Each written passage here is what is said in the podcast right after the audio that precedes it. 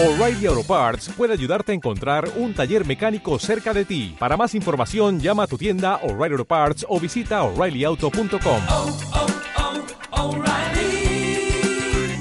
oh, Parts. ¿Qué me contás? Hablamos con artistas. ¿Con quién? ¿Qué me contás? Hablamos con artistas.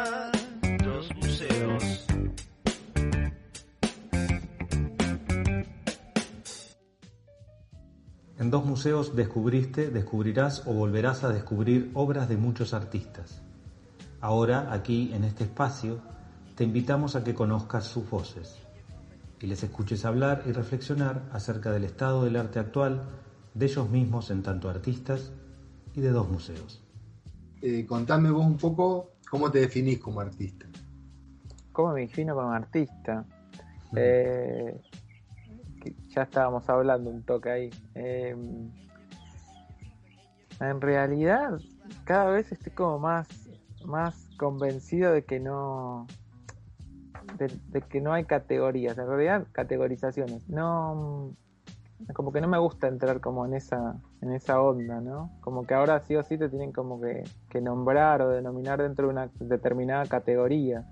De pronto como, bueno, soy un artista contemporáneo. Y ahí empieza a decir, bueno, está bien, ¿y qué haces?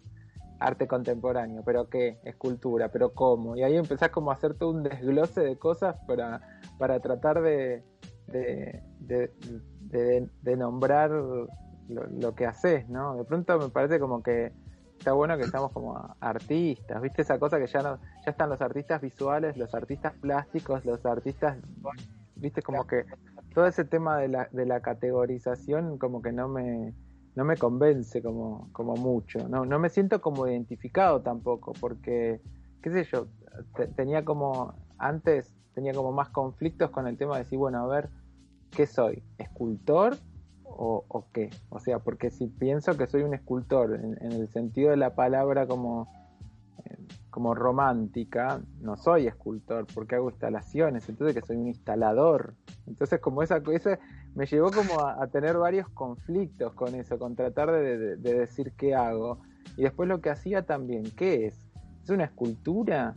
¿Es una instalación? Y pero si es una instalación, no está dentro como de los parámetros que, que- que la, que la determinan o la, o la designan como que la persona o el espectador está inmerso en ese espacio, entonces es una gran escultura. Entonces decía, bueno, a ver, entonces yo trabajo con esculturas de gran formato, no son instalaciones, porque está más, acerca, más, más cerca de, de ser una escultura de que ser una instalación, teniendo en cuenta eh, esa, esa, esa ¿cómo se llama? Esa definición de, de instalación o de escultura.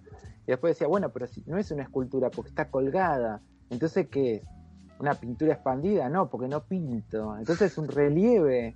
Y bueno, sí, puede estar más parecido acerca de un relieve o un objeto. Bueno, sí, puede ser un objeto también. Entonces como que eso me llevó a tener como distintos, en distintos conflictos que en realidad sentía como que no era mi lucha esa. Como que de pronto era la lucha de, un, de un teórico que quería como de pronto designar o nombrar mi obra. Es un problema ya, no es mío, ¿viste? Yo hago esto, no sé qué es. De pronto le podemos llamar escultura, instalación, objeto, relieve. Está bien. Y si, y si no te gusta como esa, esa, esa designación y le querés poner otra, ponésela, no me molesta, en lo más mínimo. Es, es como, en ese sentido me parece que eh, creo que en realidad esto no, es, no es algo personal, pero en realidad que hay muchos artistas que hoy están desarrollando como propuestas, ¿viste? Como, como cosas así. No sé si están, si hay, si hay que como encasillarlo tanto. ¿no? Creo que más, por eso te decía, creo que es más una cuestión de, de, de- de teóricos o de, de gen- de gente que viene como de, otro lado que necesita como, como, como determinarla como una determinada, o sea, como enmarcarla dentro de, una categoría. Nombrarla de algún modo. Claro, este chico hace escultura. Entonces, bueno, ellos son felices con eso y está buenísimo, pero a mí no me cambia, ¿viste? Que hice una escultura un relieve. Eh, Sí, también puede ser que el encasillamiento funcione como un limitante para tu obra, para tu manera de Claro, trabajar. Lógico, sobre todo en el tema de los salones o los premios, ¿viste? Porque empiezan que, que bueno, ¿dónde la mando? Salón Nacional. nuevo soporte de instalaciones o escultura. Y ahí ya tuve como un problema gigante, ¿viste? Porque si es escultura, tengo que pensar en el peso. Si es instalación, tengo que pensar en el espacio que ocupa. Y, y como que a veces no la veo ni una ni otra. Entonces, sí, bueno, a ver, mandémosla según como los, los artistas que participan, bueno, nada, las ediciones anteriores. Entonces, sí, bueno, escultura, y no, escultura no, porque en escultura están como los artistas un poco más tradicionales, digamos, y, y mi obra no, no, va a enganchar como con esa, con esa propuesta. Entonces mandémosla a la parte de nuevo soporte de instalación, aunque no tiene nada de nuevo soporte ni de instalación. Entonces como, no sé, y bueno, nada, es un problema de ellos, yo no me hago cargo de eso. Yo la mando, por eso está bueno ahora como los premios que hablan de, arte, de, de arte, o sea, es un premio de arte, punto. Vos mandá lo que sea y nosotros, o sea, va a haber un jurado ahí que se va a encargar de decir si entra o no entra, pero es como el premio a las artes visuales, el premio a, a las artes contemporáneas, qué sé yo, no interesa. O eso es otro tema, el tema de lo contemporáneo o lo no contemporáneo.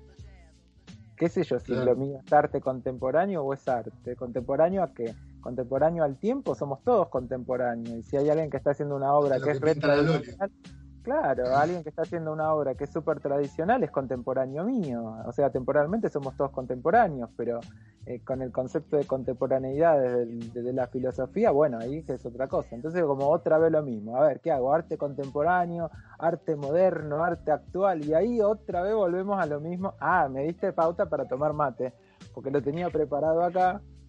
Digo, a ver, si se puede o no, y ya me diste el pie. Sí, Eh, sí, entonces, claro, bueno, vale. Ese tema de la, de la categorización, como que es algo que no.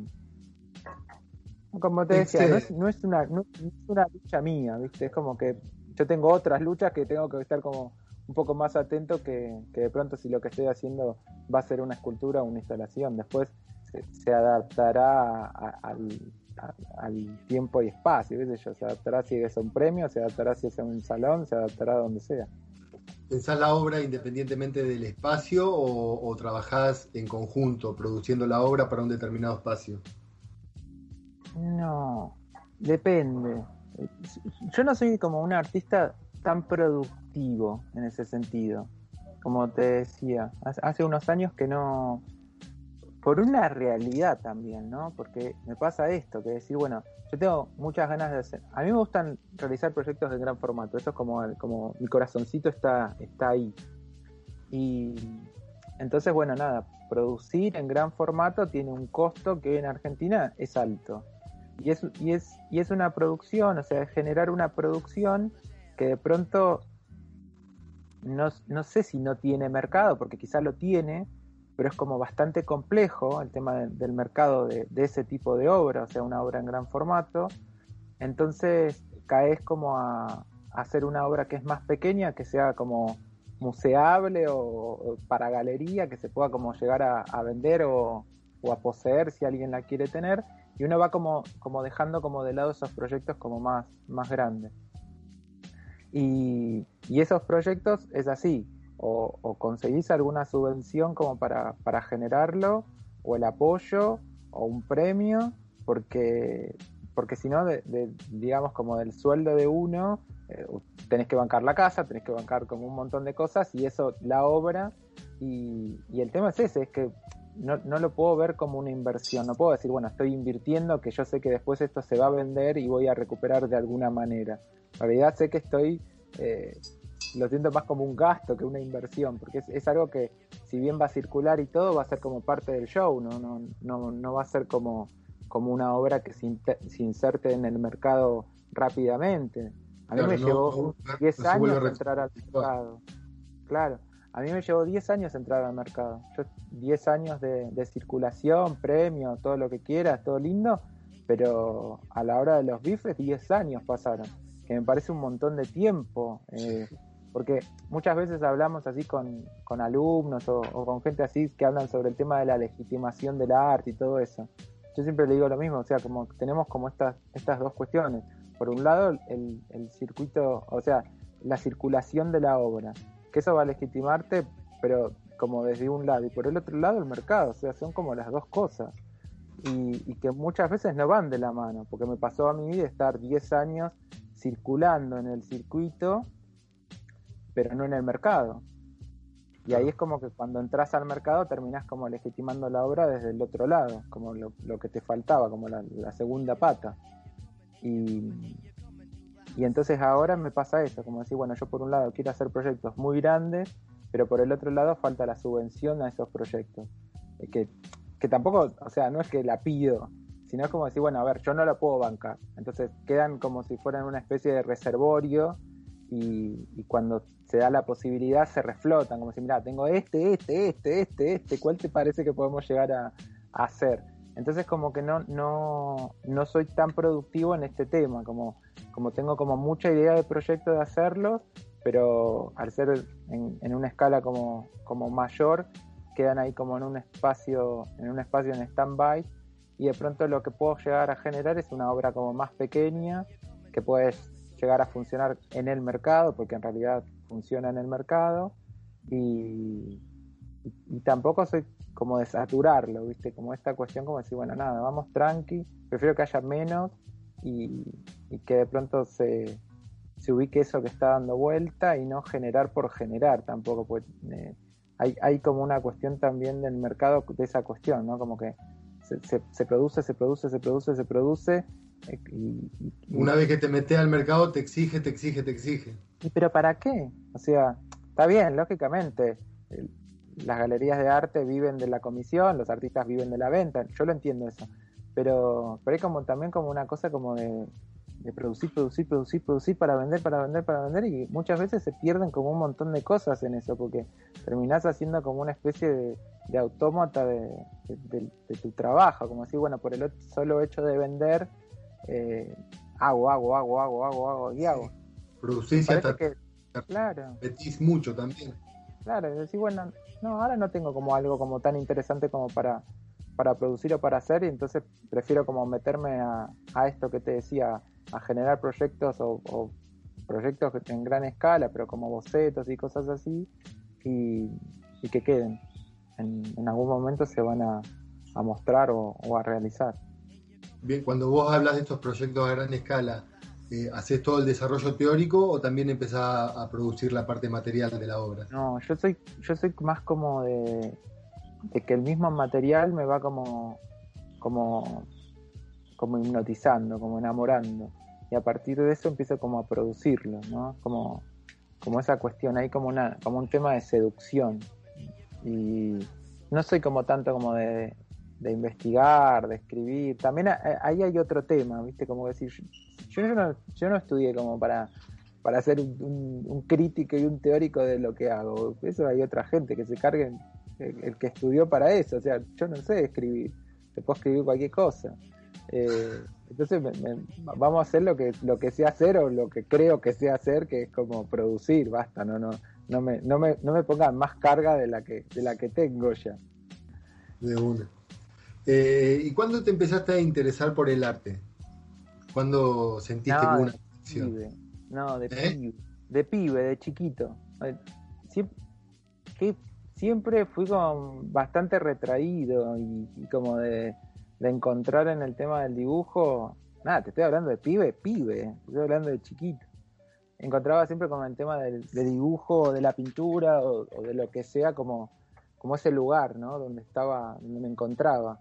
Y nunca me destaqué en el deporte, en nada. Eso vino de grande pero y siempre hay y, y, bueno, o sea, yo vengo de una familia donde eran todas maestras, mi tía, mi vieja, mi hermana, o sea, to- todos, todos docentes y, al trabajar todos dentro del sistema educativo y al tener como muchos contactos, lógicamente todas las maestras me conocían porque era el sobrino de, el hijo de, el hermano de, eh, todos le decían lo mismo, como que, que tenía como, me destacaba en el tema del dibujo, que qué pena que si no voy a aprender dibujo y todas esas cosas, entonces mi vieja empezó como a decir, bueno, ¿querés ir a aprender dibujo? Porque en ese sentido tuve una educación como súper liberal, como eh, ha- hacía lo que quería. Entonces, mi vieja me tuvo a los 40 años, con hermanos que me llevan, nada, 20 años, o sea, como que dijo mi vieja, bueno, ahora es que, que decida todo él, ¿viste? Porque por los, por los reclamos y los reproches de los hermanos mayores, dijo, ah, bueno, está bien, este que decida él, ¿viste? Como esta cuestión, es decir,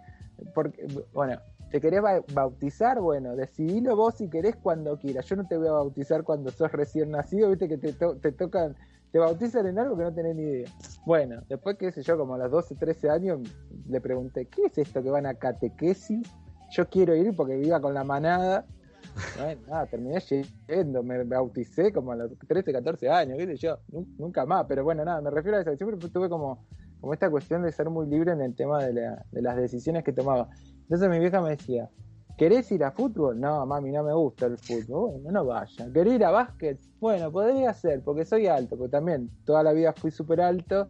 Decía, tendría que ir a básquet, ¿viste ese comentario? ¿Querés ir a básquet? Y puede ser. Bueno, fui dos clases. Y así empezaba, ¿viste? Como que, quiero ir a piano, bueno, me compré un órgano. Dos, dos semanas no fui más. Quiero ir a guitarra, me compré una guitarra, dos semanas no fui más. Quiero ir a dibujo, bueno, y ahí aguantaba, ¿viste? Quiero ir a pintura, y ahí aguantaba hasta que después más grande entré como en lo que era eh, la no es la escuela sino que era como el centro polivalente de arte que había en la ciudad de Mercedes donde yo nací que mm, vos, estudiabas eh, lo que era la, la antigua carrera de Bellas Artes que no era una carrera docente sino que te enseñaban los, los talleres de dibujo, pintura, escultura y grabado y a su vez tenías historia del arte y no sé qué otra cosa más, o sea, te- te- tenías como una formación dentro de lo que eran eh, las artes. Así que empecé ahí muy chiquito, creo que estaba terminando la primaria, empezando la secundaria. Y después me enganché en lo que se llamaba ciclo medio, ya, ya como un poco más consciente.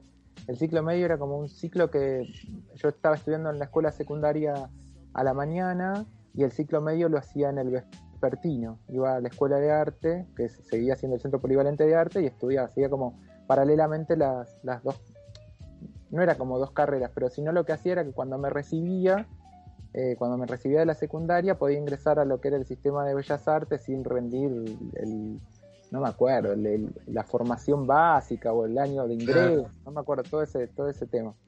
Y así que me había enganchado ahí. Después me cansé, porque imagínate que en la secundaria tenés toda la carga de, de lo que es la- el colegio y después tenía la carga de lo que eran los talleres y era como estudiar como un doble turno, no quería saber más nada, menos cuando sos adolescente.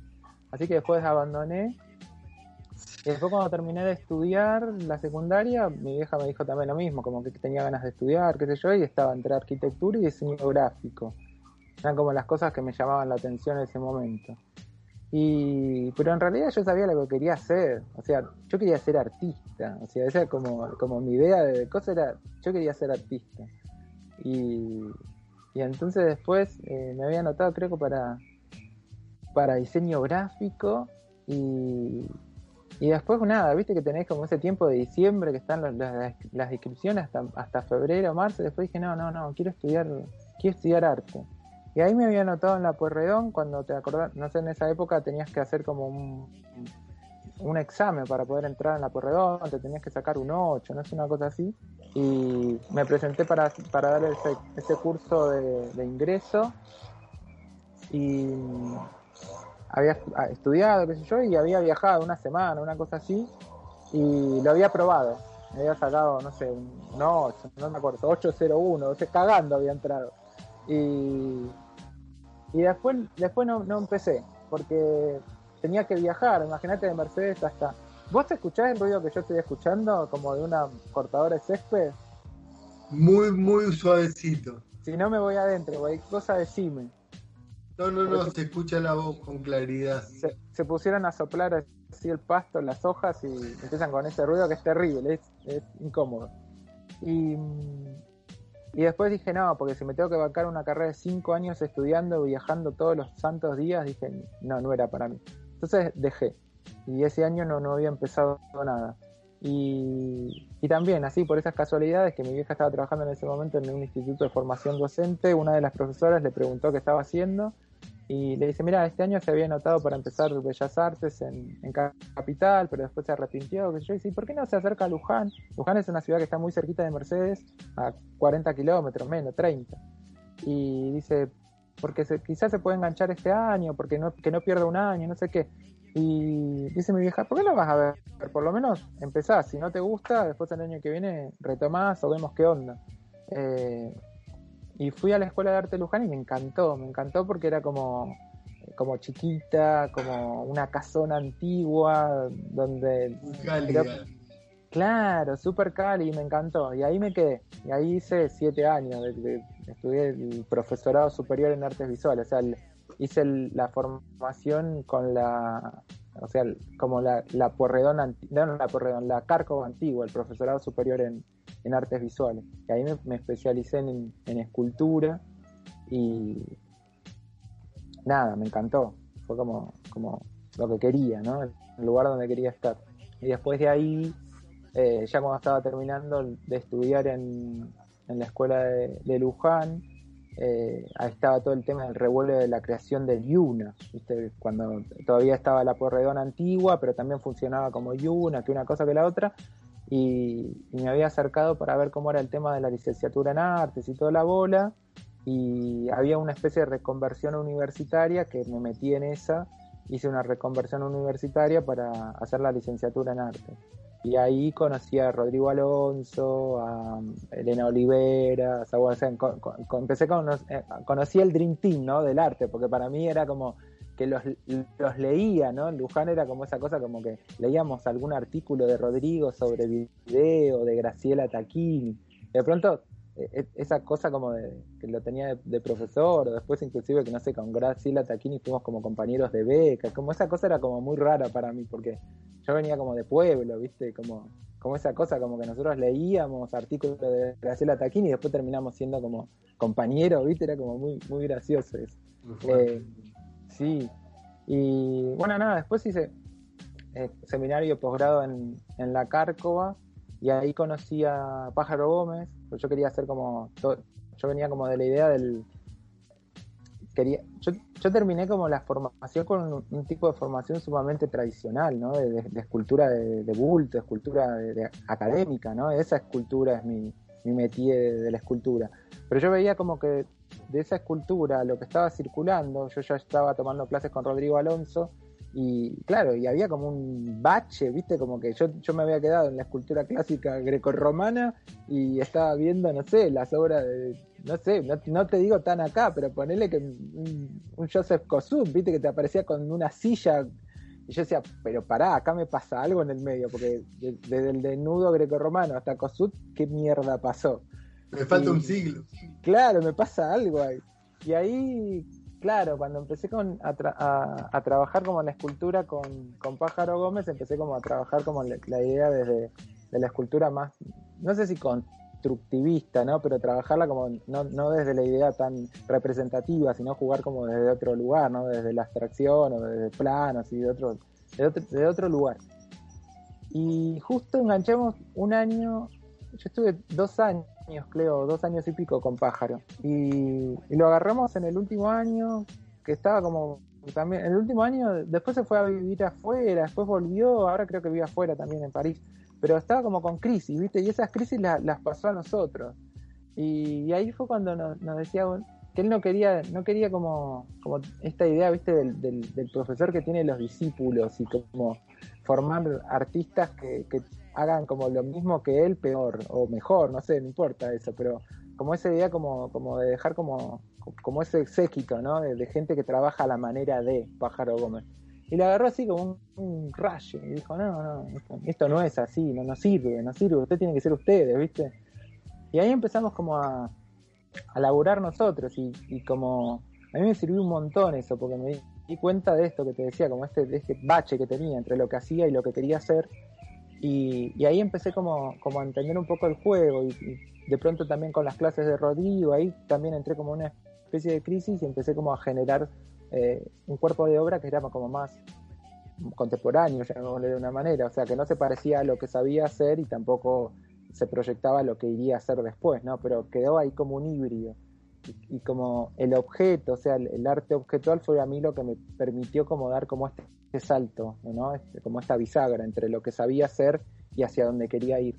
Y, y ahí empezó como todo el camino, que puede ser, como lo habíamos hablado en su momento con, con Valeria González, que casi es como una formación como autodidacta, porque en realidad todo lo que pude llegar a aprender de, mi formación no, no lo utilicé en, lo más mínimo, o sea, no lo utilicé no, porque, porque esos conocimientos de, de destreza manual están, pero me refiero como a la, a, a, la imagen, ¿no? A esa imagen que termina saliendo de, una institución de bellas artes tan fuerte, eh, terminé como haciendo una cosa que no tenía nada que ver con eso. Si bien de pronto la obra puede llegar a ser súper formalista en cuestiones de color, de, de- otros temas, ¿no? Otros, otras cosas que se quieren abordar, que están, que vienen como de esa academia, pero, pero en cuanto a la imagen no, no, respondía como a eso. Eh, y ahí fue como que me largué eh, a producir co- como, como este cuerpo de obra como más vinculado al objetual y bueno, nada, y ahí después se fueron como sumando capas a eso que venía como, como haciendo hasta, bueno, lo que estoy haciendo como, como ahora. Igual ahora estoy también en una especie de bisagra, pero no se vio todavía. La bisagra 2020. La bisagra 2020, sí, tal cual. Ahora ya te voy a contar. Ahí va. Hoy me- me- cuando hablábamos de los proyectos estos de, de gran envergadura, de gran formato, decías que eh, siempre como que falta financiación. eh, ¿Vos qué, qué postura tenés respecto a, a las políticas culturales que se desarrollan a nivel artístico? Ahora, ahora hace un tiempo que no estoy eh, tan, tan metido en todo el tema de, búsqueda de, financiamiento de obra. Antes, en- una época que era como más, más joven, tenía como más energía también, porque eso te, te desgasta un montón, como meterte en esa búsqueda, viste, de fondos para producir es como bastante desgastante y, lo dejé como, como de hacer, pero en una época estaba como más, más activo en ese tema. Eh, en su momento no había mucho, o sea, en su momento había cuatro, tres, ¿viste? Teníamos los, el Fondo Nacional de las Artes que sigue estando en la actualidad, algún premio importante como podía ser en el momento que yo empecé como a, a circular, a tener mayor visibilidad, podía ser el premio eh, Petrobras de, de Arteba en esa época, que también era guita, era bastante guita, y después creo que el premio Clem, que eran como los, más, los que tenían mayor eh, quita, después nada, había premios más chiquitos, qué sé yo, Salón Nacional o cosas así, que, que podían funcionar, pero tampoco había tanto. Ahora creo que, que hay un poquito más. Hay un poquito más de premios y igual así como, como premios de guita, como de proyecto no hay mucho.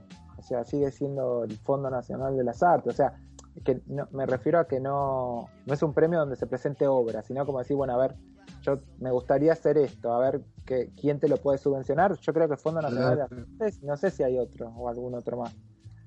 Eh, así que no sé, siguen siendo poco, tendría que haber como, como más posibilidades.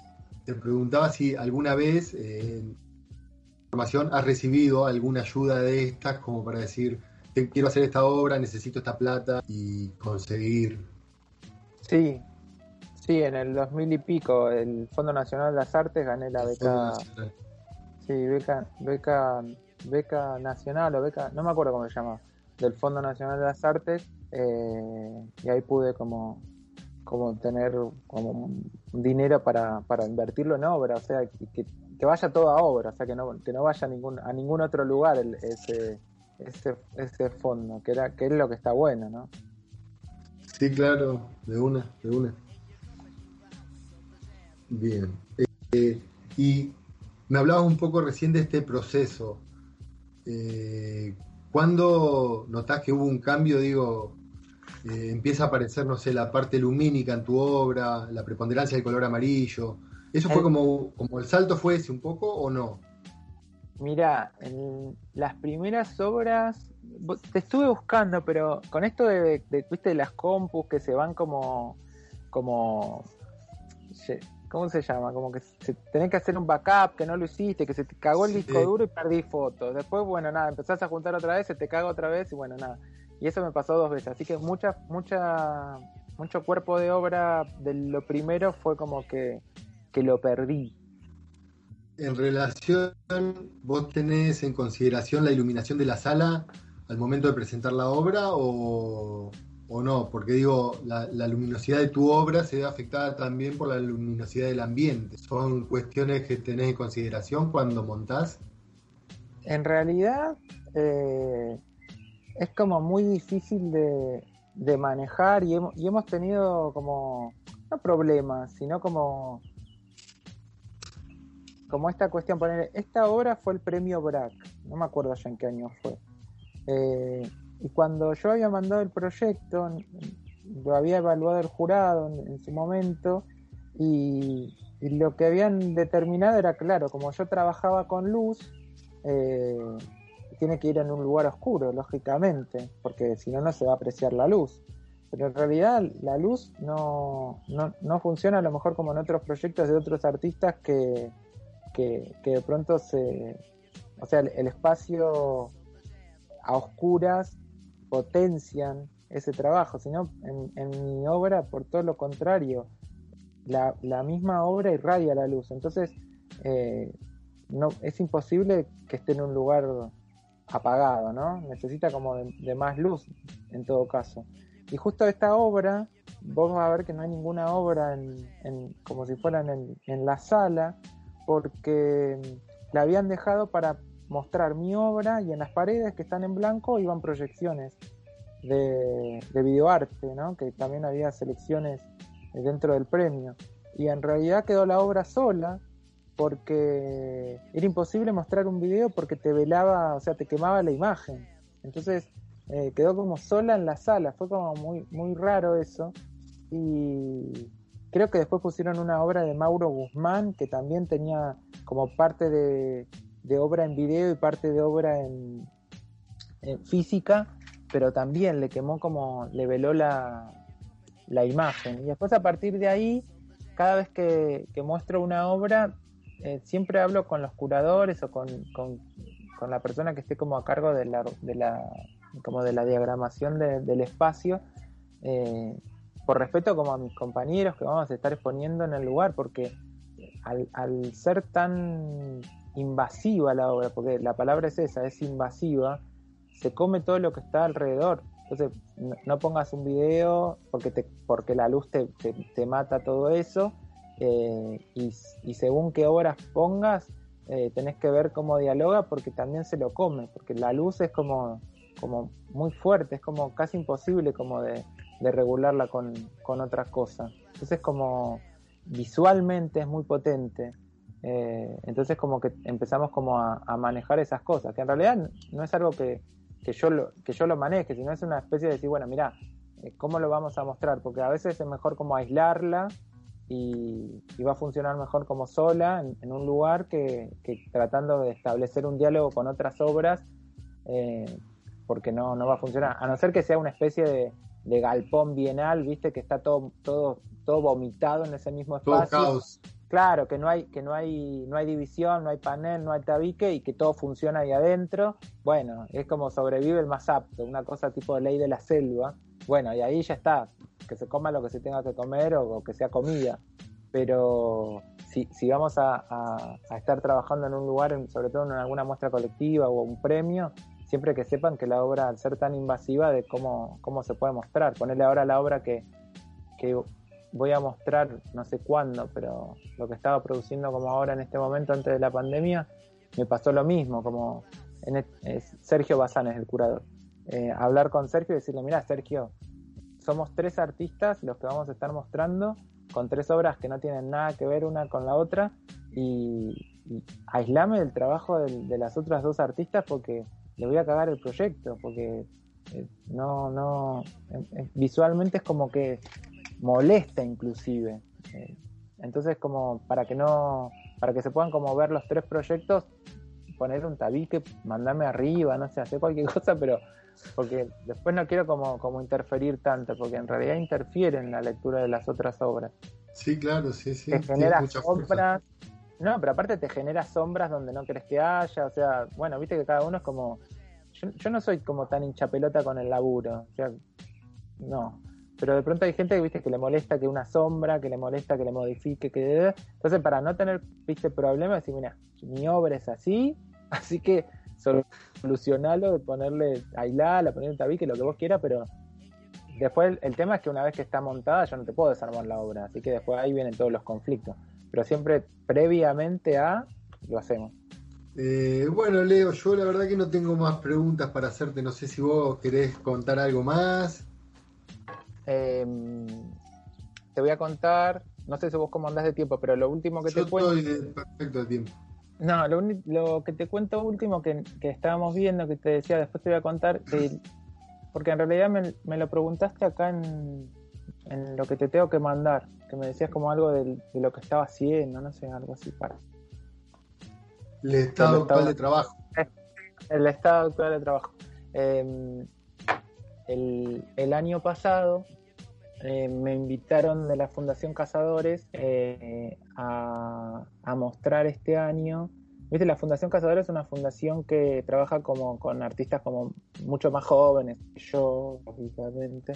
Y, y trabaja, bueno, no es como también como una especie de semillero de artistas y todo, todo- todos estos espacios que están buenísimos que en mi época no, no había. O sea, había creo que dos espacios que era eh, Belleza con Fernanda Laguna y Appetite con, con Daniela. O sea, eran como los espacios donde estábamos, que queríamos estar todos. Eh, ahora es como que por suerte hay más espacios que, que reclutan como a, los artistas más, más jovencitos y que tienen como un espacio para, para producir y como para, para mirar qué- qué están haciendo, como poner foco en, en sus producciones. Y, y bueno, nada, Fundación Cazadores fue como invitada para participar en lo que eran las visitas internacionales de Arteba. Arteba todos los años hace como un cronograma de visitas, de, creo que son seis espacios en la ciudad donde muestran un- determinados artistas y hacen como una especie de, de recorrido donde llevan como a todos los invitados que vienen del exterior a, a ver esas muestras. Y es- el año pasado habían seleccionado para este año Fundación Proa, que no sé con qué muestra iba a estar, creo que era la que estaba ahora, eh, de mujeres y no sé qué. Después eh, Numar, que también en La Boca, que es uno de estos espacios donde yo te digo que están todos los artistas como más, más jovencitos laburando. Después está Fundación Telefónica, Malva y Fundación Cazadores. Creo que eran esos cinco espacios nada más. Y Fundación Cazadores había decidido, Sergio Bazán está como en la curaduría y había decidido como que quería tener artistas, digamos, de, la mediana generación. Y invitó a Cecilia Méndez Casariego y a eh, Mariana López y a mí a generar tres proyectos como en, en gran escala. Y ahí hubo como que otra vez tuve como la posibilidad, porque el proyecto fue subvencionado, de, de volver como a, a mi primer amor, que es esta idea de, de construcciones de, en gran formato. Y, y ahí como que dije, bueno, bueno, ¿a qué hacemos? Porque tenemos que reflotar todo esto que está guardado, a ver qué queremos hacer.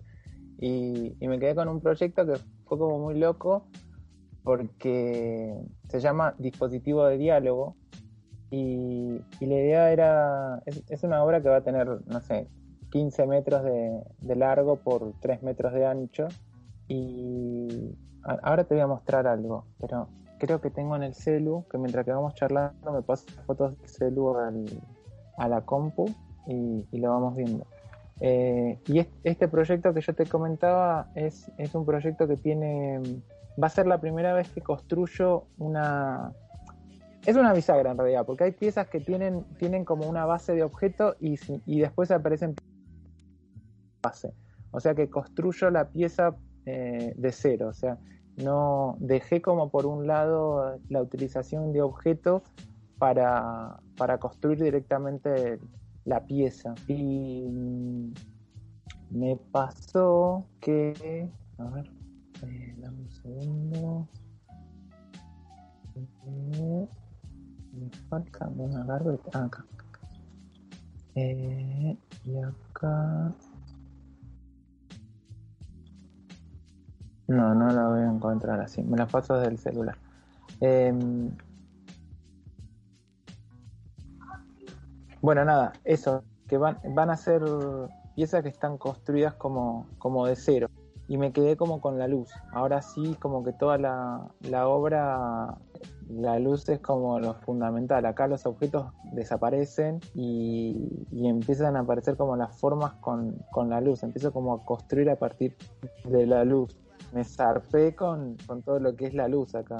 No sé la cantidad de tubos que, que va a tener la, la pieza. A ver si encuentro acá como alguna imagen como más referencial para que veas y te, te muestro.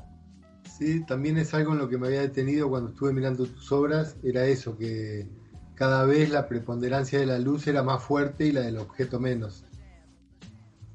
Sí, sí. Ah, y acá te voy a mostrar otra cosa que ya que veo, va, te va a interesar o te va a gustar. Eh, a ver. Que esos son algunos de los bocetos que te decía. Y acá encontrar la imagen. Ahí está. Para que ya te muestro estas dos y te libero. No, por mí no hay drama, ¿eh? Ok, ok. Y esta que me decías que la iba a, la ibas a, na- a inaugurar que tres días después de que empezó el aislamiento. El 28 de marzo inauguraba. Justito. El 20 Porque hacíamos la inauguración en, en la fundación el 28 y Arteba inauguraba el, eh, creo que el 15 de, de abril, el, on- el 11 de abril, no sé, una cosa así, era justito fin de, fin de marzo eh, la Fundación Exadoras inauguraba y después quedaba la muestra que iba a formar parte de lo que era la, el, cronograma de visitas internacionales. Acá está lo que te decía. Esta parte del, del proyecto es como la parte donde tengo como el vestigio de, como del- la primera parte del cuerpo de obra donde el objeto eh, es como parte de la estructura de, de- del- no, no, de la obra y, y después empiezan a aparecer. Ay, no lo puedo cambiar. ¿Estas imágenes son en tu taller o es en el lugar donde se está armando la obra? No, esto es, eh, no es no es el taller, sino es una fábrica que, que Diego trabaja, él, él administra esta fábrica eh, que fabrican cabos náuticos y inyección de PVC, que muchas de las cosas que utilizo son de la, de la fábrica de la empresa. Eh, y me prestaron como parte de la fábrica porque no, no tengo taller, va, no tengo taller, no, el taller que tengo es chiquito para, para generar una obra así, porque en realidad cuando la, estaba armando quería verla como en, en- en la totalidad del trabajo. Acá no se, no se aprecia bien porque está como en- no sé, como en diagonal la, fotografía, pero tiene, va a estar distribuida en un espacio de 15 metros la obra. Entonces necesitaba como tener un espacio donde pueda llegar a tener como, como la, visión general del- del trabajo, si no es como que me quedaba como, como a mitad de camino. ¿Ves? Esta, esta pieza, ya te digo que están hechas eh, como eh, de cero, ¿no? No, no, hay, no hay un objeto que, que, me, que, que aparezca, ¿no? Como, como en la primera parte del trabajo. Sí, esto tiene que ver como, tiene como una idea de reproducción de objetos que, que, que vi, que, que son como objetos como súper industriales, que ahora no tengo imagen, que eso, eso también está bueno ver, eh, porque por ejemplo muchas cosas de las que vos ves acá eh, están en la fábrica, eh, no, no iguales, pero como que son dispositivos que se utilizan en la fábrica para, por ejemplo, como hacen todo lo que es cuerda y, sogas, hay, hay muchos dispositivos que, que, sirven como para poner los rollos, ¿no? Y, a partir como de esas cosas de, mirar en la fábrica y cuando iba a, elegir material, porque tengo la, suerte de, que si quiero puedo ir como a buscar libremente material que quiera trabajar. Entonces muchas veces me voy a hacer como, como tour a la fábrica y empiezo como no solo a, a ver materiales, sino también a ver como los dispositivos que, que contienen ese material y cómo lo muestran y todas esas cosas.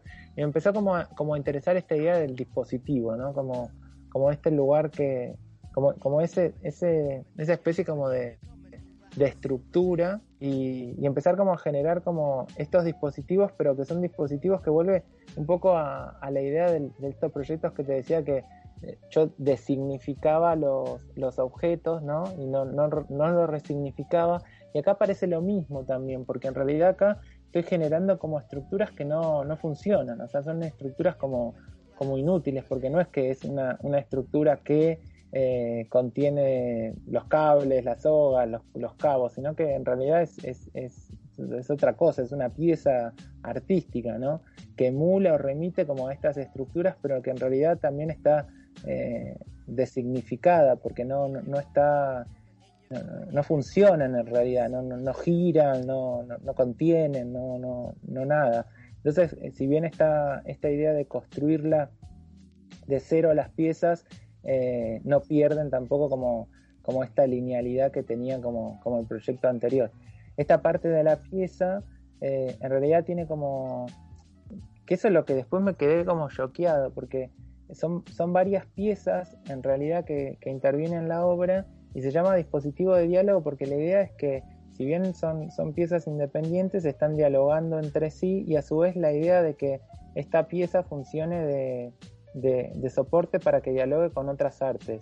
Y, y estuve hablando como con, con, chicas que hacen danza contemporánea y, y estábamos como con la idea de, de, que ellas trabajen como dentro de este espacio y que dialoguen a su vez eh, el, su cuerpo con la obra. Y, y, me empezó como a, pasar una, una, cosa como súper extraña, eh, porque en, en, esta idea de, de, disposición de los elementos en el espacio apareció como lo que después se llamaba distancia social. Es como que los objetos como que cada uno tiene como una separación de dos metros entre objeto y objeto, y eso me re fue como re gracioso. Especie de distanciamiento social, porque la idea es que en ese espacio que falta, eh, lo, lo, lo, llenarían como estos performers, estos bailarines que, que generarían como un diálogo con, con, la obra. Y como, fue como muy gracioso eso cuando, cuando lo empecé como a, a ver, ¿no? Eso fue todo antes de la pandemia. Un, sí, un premonitorio. Como decía eh, Kenneth Kemble, era el que decía que los artistas son antenas receptoras de, de lo que está por, por venir. Y fue como algo así. Y esta pieza acá tiene como si fuera unos de, estos dos tubos, de estos dos como sí, cilindros, eh, tiene unas alfombras y de esa, o sea, de, de, acá de estos rollos va a caer al piso y, y ese, ese, piso va a ser como una especie de espacio donde van a estar los, los, bailarines o los performers y después hacia el otro lado, eh, para, porque no tengo obra del otro lado. Ah, esta.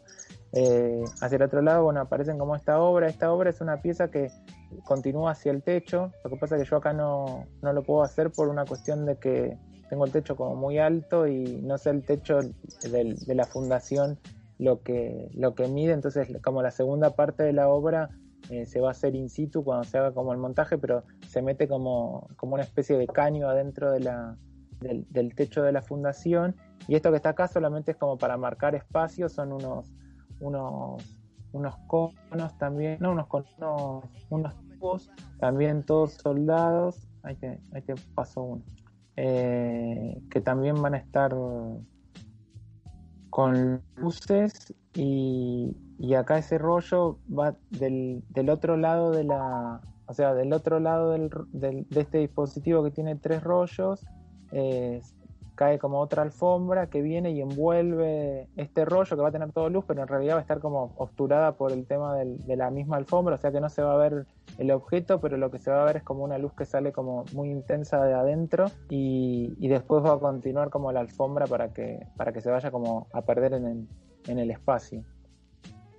Eh, eso es lo que estaba haciendo. Después te quería mostrar acá eh, esto es, viste que yo te decía de estos, de estos proyectos que voy haciendo y que van quedando como, como.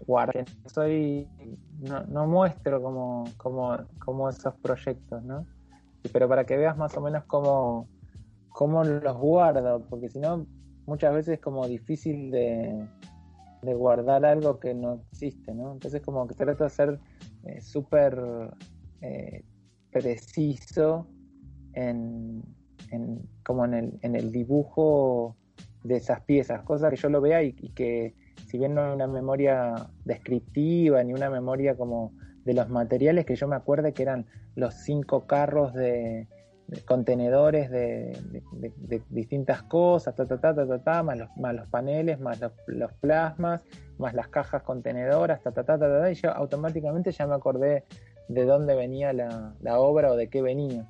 Y esta es como la manera que tengo de, el dibujito conceptual que hablabas hoy al principio.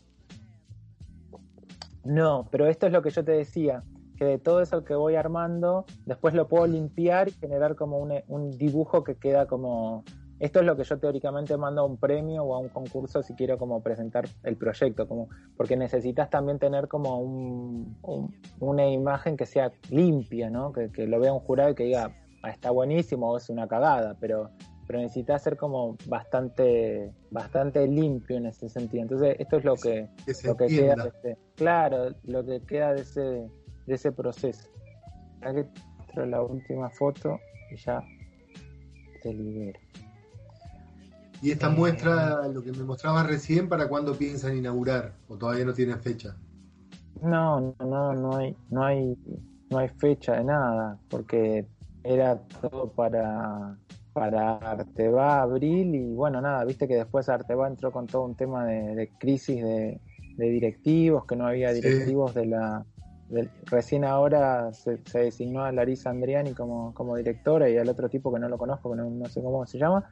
Eh, así que no sé qué va a pasar el año que viene con respecto a esto, si se va a poder abrir una feria, si no se va a poder abrir, si se va a abrir con distanciamiento social, si no se va a abrir, eh, viste, no, no, no sé qué va a pasar, no sé qué va a pasar como en el mundo, porque en realidad todo, todo, esto, todo este conflicto eh, lo están viviendo como todas las, todas las ferias, no sé si ahora tiene sentido armar una feria eh, eh, física cuando hay 3 mil millones de, de ferias virtuales, entonces como que ahí estamos como en, en- en esa idea, no sé qué, qué va a pasar. Sí, Espero que- continúa la incertidumbre de momento. Sí, yo, yo espero que se que pueda como, como funcionar. Yo no sé, creo que, que tendrían que aparecer como los, los medios que, que nos permitan como de pronto hoy podés ir a un museo que de pronto se pueda hacer una feria, qué sé yo, no sé. Acá hay como una de las últimas donde hay, donde está más avanzado como, como el, estos módulos. Y después lo que me pasó es que era como súper metódico laburando todos los putos días, todo el verano estuve como metido en la, en la fábrica laburando y cuando me dijeron que se suspendía todo dije, chao, viste como me relajé y después no pude volver más a laburar, quedé como, independientemente de que no podía ir por la pandemia, cuando se pudo, cuando se abrió un poquito más, que podía sacar un permiso, que podías decir, qué sé yo, que iba a atender a mi tía que vive en Villa Ballester, porque el taller está en Villa Ballester me conseguía la dirección de alguien y ponía que vivía mi tía abuela y que le iba a asistir y le iba a llevar la comida para poder ir al taller. Eh, después fui, cuando llegué me quedé como totalmente bloqueado porque no sabía como por dónde empezar. Llegué y parecía como que, no sé, como que entraba a, a- a la película, sí, a una película que no era mía, ¿viste? Porque estaban todas las cosas tiradas como había quedado, habían quedado los alargues en- tirados en el piso, las máquinas con las mechas puestas, todo, todo como me había ido el último día pensando que al otro día volvía otra vez a las 8 de la mañana a laburar con Nico a full para poder llegar al 28, porque estábamos en la última parte que teníamos que hacer como el último montaje y desarmar todo para poder armar, o sea, era, estábamos en lo último, último. Y, y nada, que, al quedar todo así quedé como en shock, como que no, no pude. Y vos sabés que después volví otras veces y no me puedo como conectar con, con el laburo otra vez. Porque me pasa esto, como ahora, ahora, ahora la pregunta es, bueno, ¿y por qué? ¿Y para qué? ¿Y cuándo? O sea, tengo más preguntas que cosas. Entonces es como, me pasa la misma. Como, el, si bien el proyecto está subvencionado, eh, se- nada, viste cómo te pagan esto, que te pagan primero una parte, después la otra parte cuando está presentada la obra, que después el día del montaje se te paga todo el tema de montaje, qué sé yo. Entonces, en realidad es que tuve un solo pago y con ese pago se compró, no te digo que la totalidad de los materiales, sino se compró gran parte porque falta un montón de materiales más, todo el tema de alfombra que sale un huevo y ahora no quiero saber cuánto saldrá y falta todo el tema de, bueno, nada, caños y más luces y todo eso. Eh, pero me pasa eso, como si, bueno, a ver, le meto yo y me tengo que sacar la guita mía porque ellos tampoco me, me dan la guita y entonces como que también pasa lo mismo, no me voy a quedar sin, sin plata eh, para, en función a algo que no sé si se va a hacer, si no se va a hacer, eh, qué, qué Sí, va a pasar. claro. Si bien la obra es mía, porque, porque la obra es mía, eh, no, no, no es de la fundación, eh, viste, tampoco puedo como, como disponer de ella, porque no es que puedo mostrarla en, en otro lugar, en un museo, eh, por lo menos hasta que no se muestre primero en la fundación. Después la obra es, libre de mostrarse en cualquier espacio. Pero, viste, entonces como que a lo mejor prefiero hacer como otra obra que, que tenga como la, la posibilidad de, de que circule 100% y no como esta que está trabada. Entonces estoy como, como ahí, como parado, En una pausa. en una pausa. Igual, igual a muchos les costó el tema de, de volver. No, no, no soy el único. Hemos, hemos hablado con artistas de la, la galería y todos y quedamos todos medio como choqueados. Y sí, no es, no es una situación cotidiana, ¿no? Es, es inmenso lo que ha pasado. Sí. No, no se puede salir inmune de esto. No, tal cual, tal cual. Pero bueno, yo creo que de a poco hay que, hay que volver, volver al arte, ¿no? Con, con salidas programadas a museos. No sé si tampoco quisiera como mostrarla. Ahora hay una muestra increíble de, de Nicanor, en Nicanor Araos, en el Museo de, de Arte Moderno.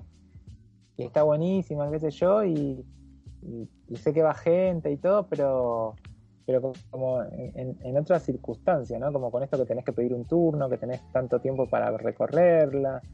Y no sé si, si estaría también como, como con ánimo de hacer una cosa así.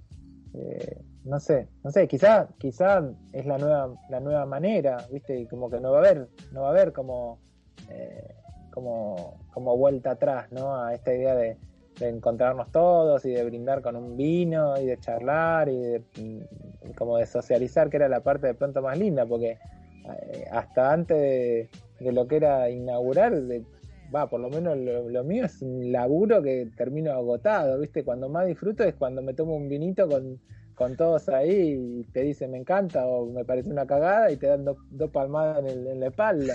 Pero es como la parte más, más linda y ahora que no está, no sé si tengo ganas como de estar atrás de una computadora y decir a ver quién va, quién fue, qué sé yo.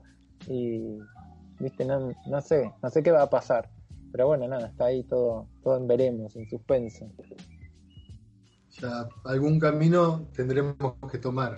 Así que, por lo ¿Ustedes menos ahí en Buenos Aires algunos museos ya abrieron, aunque sea hay un poco de, de cultura disponible, no sé, para ir. Son espacios bastante grandes, viste, también, para circular. Sí, igual es raro, es feo, a mí no me gustó. Yo fui a un museo a ver una muestra y no, no me gustó. Como raro, es como que te tiene que abrir el museo. Entras al museo y está el chico como atrás que te, te recibe. Te acompaña como atrás tuyo. Está con un coso, con un barbijo. Vos estás con. el- No, es como muy raro. Es como que no, no. No sé, no, no, no, no me, no me convence todavía. Vamos a ver un poco, con un poco más de tiempo. ¿Ustedes tienen el museo abierto o no lo pueden tener abierto? No, está cerrado. Ah, o, o O, sea, hace, hace dos semanas que empezamos a ir tres veces por semana. Eh, yo estuve yendo todo el tiempo, cada 15 días, cada 20 días. Pero ahora empezamos a ir, eh, pero solo personal del museo y al público está cerrado. ¿Y tienen, tenían muestra montada o justo no tenían nada? No, no, nos agarró como a vos, estábamos desarmando una pared, armando una pared nueva y quedó todo ahí tirado, el duro por un lado, la escalera por el otro. Bueno, pero bueno también que no tuvieron como obra, porque a mí me pasó que la muestra de Chaco había quedado montada y toda la muestra quedó montada. Y, y estábamos con el tema de que se habían terminado los seguros, que ya no teníamos como, como que la obra estaba fuera de tiempo porque la muestra terminaba en febrero y estábamos en mayo, junio y la obra seguía montada, colgada y tampoco tenían personal como para desmontarla. Yo no podía viajar a Chaco para hacer el desmontaje.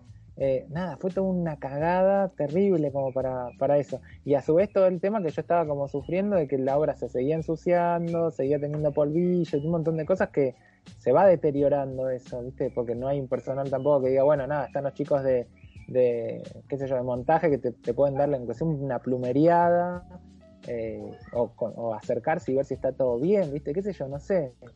Y así que bueno, fue como bastante estresante eso, hasta que se pudo como desmontar, embalar, y ya una vez que estaba desmontada y embalada, que pusieron, pudieron ir los chicos, yo ya me quedé tranquilo, porque después si me la querés mandar en tres años no me importa, porque yo sé que me la van a mandar, pero el tema era que no se siga como deteriorando, viste que... Sí, que está el.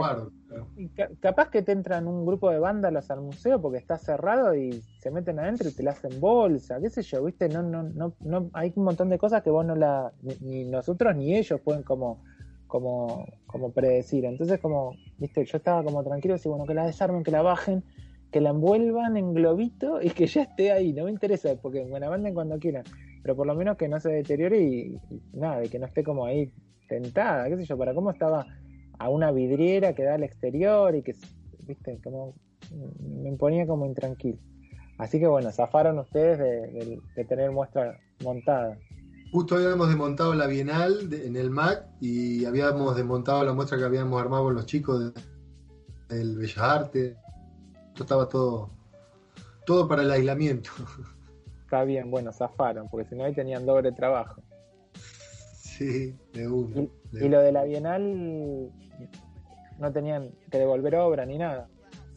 Eh, sí, se devolvió toda la obra y nos quedó solo la obra de un artista que es de Buenos Aires y la, la desmontamos, quedó embalada todo, pero no alcan- alcanzó a, a enviar transporte para llevarla.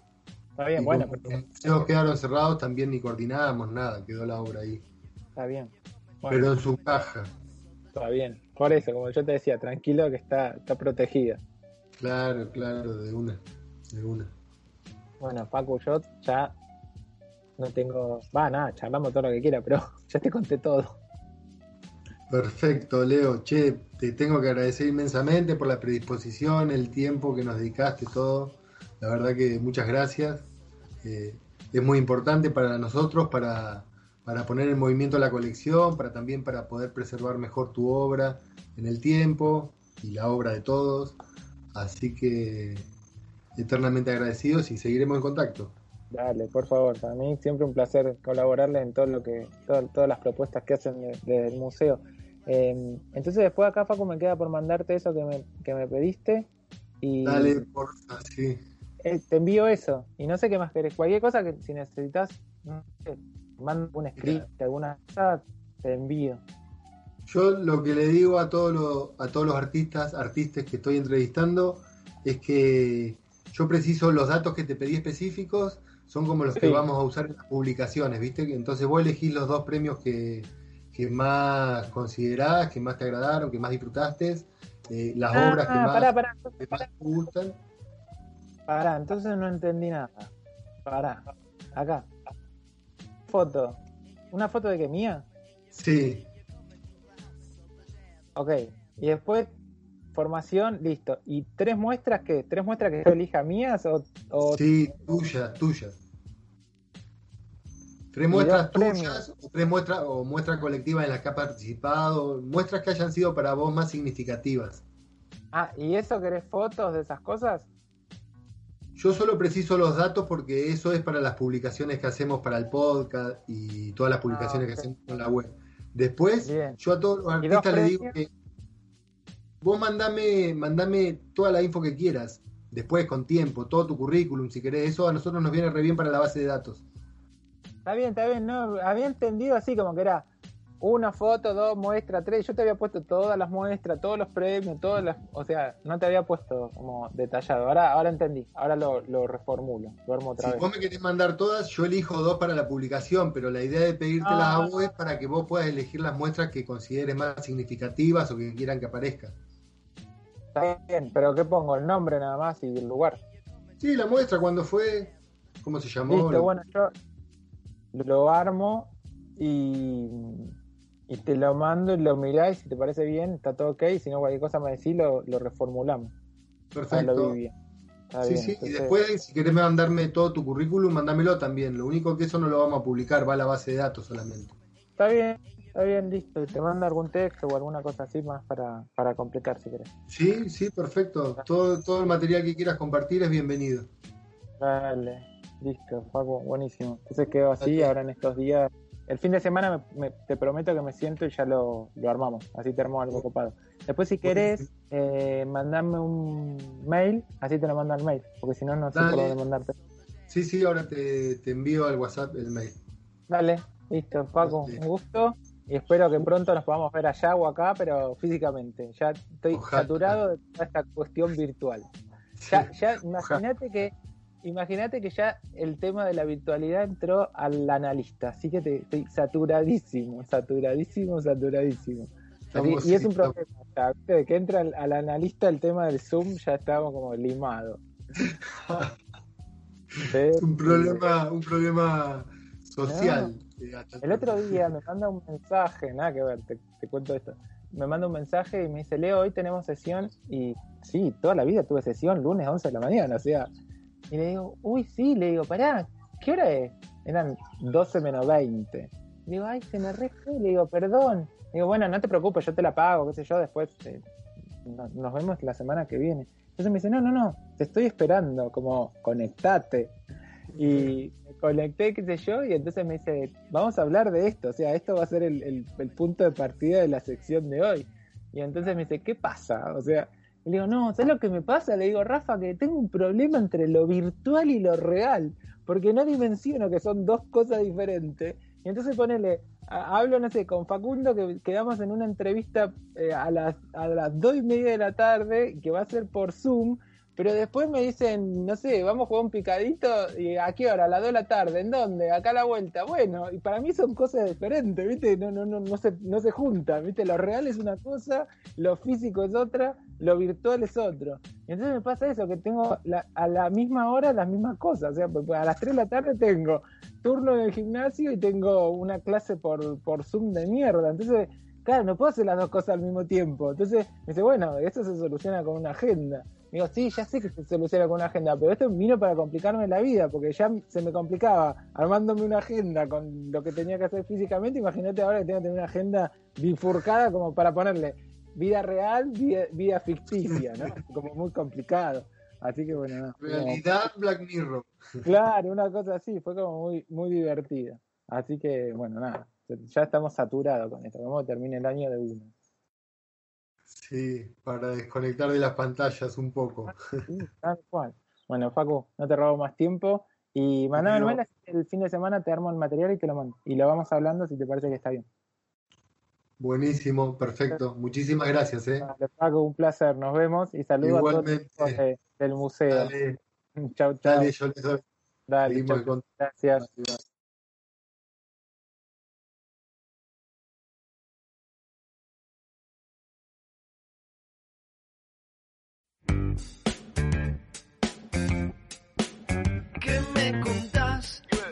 Hablamos con artistas. ¿Con quién? ¿Qué me contás? Hablamos con artistas.